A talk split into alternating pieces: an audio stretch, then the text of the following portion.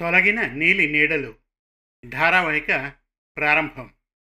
రచన అయ్యల సోమయాజుల సుబ్రహ్మణ్యం. కథాపఠనం మల్లవరపు సీతారాం కుమార్.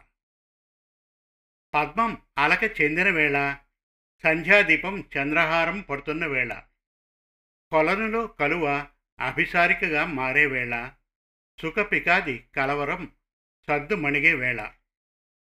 వేళ కాని వేళ వేలుపు వేంచేసినట్లు వెన్నెల వీధి తలుపులు తెరిచింది. నెమ్మదిగా కదిలి వచ్చి సిద్ధంగా ఉన్న గుర్రపు బండినెక్కి కూర్చుంది. అప్పటికే ప్రకృతి పాడే భూపాలరాగం వినడానికి సంధ్యాకాంత అడుగిడుతోంది. దారి దారంతా నీరెండని ముఖాన అలముకొని వెన్నెల రాక కోసం ఎదురు చూస్తోంది అరుదుగా వచ్చే వెన్నెలను చూసిన మలయ సమీరం చెట్ల ఆకుల మీదుగా కదులుతూ మందరంగా వాయుతరం ఆలపిస్తోంటే తమ తమ నెలవలకు వెళ్ళే గిత్తల డెక్కల చప్పుడు మృదంగ ధ్వానంలా వినిపిస్తోంది. వాటికి జతగా గుర్రపు మెడలోని గజ్జెలు నర్తకి పాద మంజీర ధ్వనిలా శబ్దం చేస్తున్నాయి. జన్మ ధన్యమైనట్లు గోధూళి ప్రియుడి స్పర్శ తగిలిన కాల్తలా సిగ్గుతో మొహాన్ని ఎర్రగా చేసుకొని నర్తకిగా మారి గాలిలో ఆనంద తాండవమాడింది. నిర్మానుష్యంగా ఉన్న ఆ మట్టి రోడ్డు చాముండేశ్వరి ఆలయం వైపు మలుపు తిరిగింది. రోడ్డుకి కాస్త దూరంలో గోదావరి ప్రేమికుడి కోసం సంకేత స్థలానికి వడిగా పోయే నాయికల దూకుడుగా సాగుతోంది. గుడి మరో కిలోమీటర్ దూరం ఉందనగా అక్కడి నుండి ప్రారంభమైంది అశేష జనవాహిని. సింహద్వారం నుండి గర్భగుడి వరకు ఉన్నారు. వాళ్ళ వెనకాల దూరంగా విడిది చేసిన గుర్రపు బళ్ళు ఎడ్ల బళ్ళు జీపులు స్కూటర్లు సైకిళ్ళు అన్నీ జనంతో కలిసిపోయాయి. చెరువు గట్టుపై చేపలకై బారులు తీరి నిల్చున్న కొంగల్లా రోడ్డు కిరువైపులా దడిగట్టి వరుసగా నిలుచున్న జనం.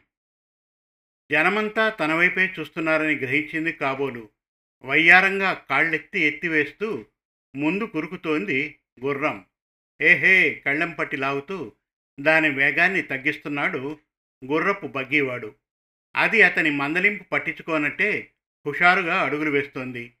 నీరెండ సోకి బగ్గీకి కట్టిన చెంకీ దండలు మెరిశాయి బగ్గీ జనవాహినిని దాటుకుని సింహద్వారం ముందు ఆగింది. బండివాడు క్రిందకు దిగి ముక్కాలి పీట తెచ్చి బగ్గీ వెనకాల వేశాడు. వెన్నెల ముక్కాలి పీట మీద పాదం ఆంచింది. అప్పుడే ఆలయంలోని మైకులో సంకీర్తన ప్రారంభమైంది. బ్రహ్మ కడిగిన పాదము బ్రహ్మము తానై పాదము.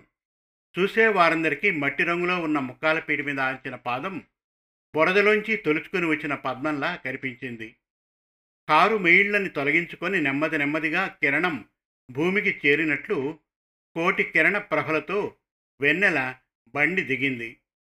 పళ్ళెంలో పూజా సామగ్రిని చాముండేశ్వరికి బహుకరించే సాంప్రదాయ వలువలు చేబూని ఆమె ఆ దారెంట ముందుకు కదిలింది. అంతకు గంట క్రితమే శశాంక విజయాన్ని పూర్తి చేసిన ఆ ఊరి తెలుగు ఉపాధ్యాయులు నోరు తెరుచుకొని ఆమె సౌందర్యానికి ముగ్ధుడై అందులోంచి పద్యాన్ని పైకే చదివాడు. కొమ్మ కాదిది బంగారు బొమ్మగాని ఇంతి కాదిది జాజి పూబంతి గాని. కలికి గాదిది మరుని పూ మాలికి గాని భామ కాదిది లావణ్య సీమ గాని ఆవేశంతో ఇంకా ముందుకు కదలబోతూ ఉంటే పక్కనే ఉన్న వాళ్ళావిడ గట్టిగా భుజం లాగగానే తప్పున స్పృహలోకి వచ్చి పగ్గంలాగిన గిత్తలా నిలిచిపోయాడు. అరవై ఏళ్ళ ఆయన పరిస్థితే అలా ఉంటే రెండు పదుల రెడ్డిగారబ్బాయి విషయం మరీ దారుణంగా మారిపోయింది. అతను సైన్స్ స్టూడెంట్. మేఘము మేఘము ఢీకొనక ముందే మెరుపు పుట్టిందేమిటా అని ఆశ్చర్యపోయి చూస్తున్నారు. అతని పక్కనే ఉన్న మరో కొంటె కోణంగి మరింత విభ్రమం చెందాడు. జలజ నిరజ నుండి జన్మించాలి కదా. తనుజ తనయలా అవనిపై జన్మించిందేమిటి? అనుకున్నాడు. లలనామణులు తలెత్తి ఆమె అందం చూసి భ్రాంత మనస్కులై వారి మొహాలు ఆత్మన్యూనతాభావంతో పువ్వులా ముడుచుకుపోయారు. వీరుల మరుడు తమ్మి పూగుమ్మతి చేపట్టి విశాలమైన అతడి రొమ్ము భాగానికి తగిలేలా బాణం వదిలాడు. అతడి కనుపాపలు వేల కిరణ ప్రభల్లా వెలిగిపోయాయి. ఆమె తలదించుకొని నెమ్మదిగా అతడి ముందు నుండి వెళ్ళిపోయింది. అందమా అది? మనస్సులోనే ఆమె రూపం మననం చేసుకున్నాడు. భగీరథుడి తపస్సుకు మెచ్చి భువికి చీకటిలో జారే జలధారలా ఆమె తల నుంచి నడుమీదుగా జాలువారిన కురులు పిరుదులని కొండలని భ్రమసి వాటిపైనుండి జలపాతంలా దూకి సమతలమైన నదిలా మారినట్లు తొడల మీదికి ప్రాకి అక్కడ నిలిచిపోయాయి. విదయనాటి చంద్రునికి చుట్టమైన లలాటం మీద కస్తూరి తిలకం చంద్రుడి సోదరుడిలా వెలిగిపోతున్నాడు. మరుడు ధనస్సు హరుడి శాపానికి దహించుకుపోయి వాలిందేమో అన్నట్లున్న కనుబొమ్మల క్రింద ఆమె కనుగవలు కలువల్లా ఉండడం చూసి నిజ రసిజములు దిగులుతో ముడుచుకుపోయాయి. అందులో ఒకటి ఆమె నాసికగా మారింది. వసంతుడిని చూసి ప్రకృతి కన్నా సిగ్గుపడగానే ఎర్రబారిన చెంపుల్లోని కెంపు పొరపాటున జారి ఆమె పెదవుల మీద ఆనింది. శివుడా ముఖారవిందాన్ని చూసి మైమరిచి చేతిలోని శంఖాన్ని వదిలిపెట్టాడేమో అది కాస్త కంఠమై కూర్చుంది. అభినవ కుసుమ సుకుమారమ్ములకు బాహువుల మధ్య పూర్ణ కలశాలు రెండు ఆమె నడక అదురుకు బోర్లా పడిపోయి వక్షోజాలయ్యాయి. వ్యాకులపాటు వ్యక్తులకే కాదు మానవ నైజం తెలియని వృక్షాలకు కలిగిందనటానికి గుర్తుగా అవి ఆకులను కూడా కదల్చకుండా అలా ప్రతిమల్లా నిలబడ్డాయి. పికములు కిలకిలా రావములు మరిచిపోయాయి. లతాంతములు జిలిబిలి అలరులను చెమ్ముతూ ఉంటే సరసజముల్లో మధుసారం పుట్టింది. దేవ గంధర్వ యక్ష కిన్నర కింపురుషాదులు మేఘ పరదాల మాటు నుండి ఆమె అందాన్ని తొంగి చూస్తున్నారు. వెన్నెల ముందుకు కదిలింది. ఆమె నడుస్తున్న బాటలో కుడిపక్క వరుసలో స్నేహితునితో నించున్నాడు అతను. అతను రవిప్రకాష్. వెన్నెలను చూసే అమ్మాయిల మధ్యలో అతన్ని కూడా ఓరగా చూస్తున్నారు. ఓ కొంటెపిల్ల అతన్ని చూసి చిలిపిగా ఓ పద్యం అల్లేసి పక్కనున్న స్నేహితురాలి చెవిలో ఊదేసింది. కలువల చిలికాడు కదే కళలకెల్ల రేడు వాడే నెత్తమ్మ నేస్తానికి సరిజోడే విరహిణుల నేస్తానికి సరిజోడే విరహిణుల మది వ్యథ కలిగించే గోపాలుడే. స్నేహితురాలు అది విని నీ బొంద అందులో ఛందస్సు ఏమాత్రమూ ఉపయోగించలేదు. భావం ఉంటే సరే భాష భాష కూడా సక్రమంగా ఉండాలి అంది. నిజానికి ఆమె అతడిని చూడగానే కలిగిన భావం చెప్పడానికి తెలుగు భాషలో ఒక్క పదము దొరకలేదు. ఆ అక్కస్ను ఆ విధంగా స్నేహితురాల మీద వెళ్ళగెక్కింది అతడు మాత్రం చుట్టూ ఉన్న ఏ తరుణిమణిని పట్టించుకోవడం లేదు. వెన్నెల్ని మాత్రమే చూస్తున్నాడు. ఎడారిలా ఉన్న పొట్ట మధ్య సన్నటి త్రోవ నీటి చెంతకు దారి చూపుతున్నట్లు ఉంటే ఆ నీటి చెలిమ కాస్త మరీచిక అని తేలింది. అదే ఆమె నాభి అయ్యింది. జాకెట్టుకు చీరకట్టుకు మధ్య స్థలం నిరుపేద ఇంటి ముంగిలిలా కుంచుకుపోయి పిడికిట్లో ఇడుమునట్లుగా ఉంది. ఆమె గాజులు లయబద్ధంగా గల్లు గల్లుమని శబ్దం చేస్తూ ఉంటే ఆ శబ్దం అక్కడున్న వారి గుండెల్లో గల్లు గల్లుమని మార్మోగింది. ఆమె మేని జిలుగు చూసి నేరెండ చివరి కిరణం సోకిన ఇత్తడి ధ్వజస్తంభం కళ్ళు బయర్లు కమ్మాయి. గర్భగుడిలో ఉండాల్సిన దేవత మండపంలో నిలబడినట్లు అందరూ వెన్నెల వంక సంభ్రమాశ్చర్యాలతో చూస్తున్నారు. ఎలా ఉంది వెన్నెల? స్నేహితుడి మాటలతో ఆలోచనల నుండి బయటపడ్డాడు రవిప్రకాష్. మాట్లాడవేం అతన్ని కుదుపుతూ తిరిగి అన్నాడు స్నేహితుడు సుధాకర్. నీకీరోజు ఒక అందాల సునామీ కనపడిందా? ఇంతకీ ఆమె ఎలా ఉందో చెప్పలేదు మళ్ళీ అడిగాడు.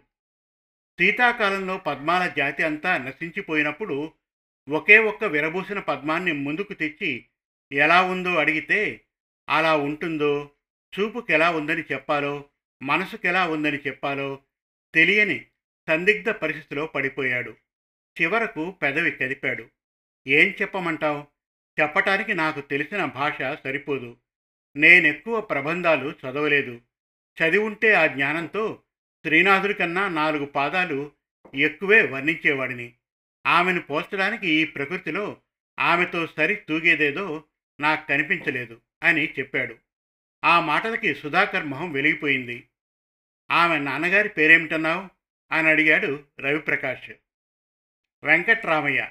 ఆయన మధ్యతరగతి రైతు. ఒక్కతే కూతురు. ఆమెను చాలా గారభంగా అపురూపంగా పెంచారు చెప్పాడు సుధాకర్. ఈ విషయాలన్నీ నీకెలా తెలుసు? నవ్వాడు సుధాకర్.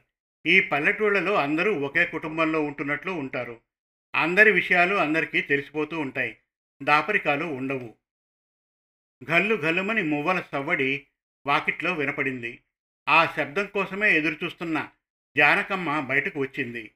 ఇదిగో నేను వచ్చేశాను అన్నట్లు ఆమె పెదవుల మీద సన్నని నవ్వు కదలాడుతోంది. వెన్నెలని దగ్గరగా తీసుకుని చేతులతో గట్టిగా చుట్టేసింది జానకమ్మ. జానకమ్మ వెన్నెల తలను పైకెత్తి నుదుటి మీద ముద్దు పెట్టుకుంది. నూతన కాంక్ష మధువుని గ్రోలిన ఆవిడ కళ్ళు అరమోట్పులయ్యాయి అయ్యో నీ మొహం ఇలా వాడిపోయిందేమిటే? ఎంతమంది దిష్టి కళ్ళు పడ్డాయేమిటో? రామ్మ దిష్టి తీస్తాను అని ఎర్రనీళ్ళ చెంబు అందుకొని వెన్నెల చుట్టూగా తిప్పింది. ఆ తర్వాత చెమ్ముని పని మనిషికిచ్చి పెరట్లో పారబోసి రమ్మని చెప్పింది. అమ్మా నేను బయటికి వెళ్తే మన ఇంటికి బంధువులు వస్తే నాకు దిష్టి తీస్తావేం? అడిగింది వెన్నెల. ఆ ప్రశ్న విని ఆమె మురిపంగా వెన్నెల బుగ్గలు పుణికి మెటికలు విరిచింది. ఎవ్వరికీ లేని అద్భుత సౌందర్యం దేవుడు నీకిచ్చాడు తల్లి. నువ్వు బయటికి వెళ్తే చాలు. అందరి కళ్ళు నీపైనే ఉంటాయి. ఆ కళ్ళల్లో ఎన్ని దిష్టి కళ్ళో నరుడి చూపులకు నల్లరాయైనా కరిగిపోతుంది. చెబుతూ ఆమెని పొదిగి పట్టుకొని ఇంట్లోకి తీసుకెళ్ళింది. గుమ్మం దాటి రెండడుగులు వేశారో లేదో ఎదురొచ్చారు వెంకట్రామయ్య.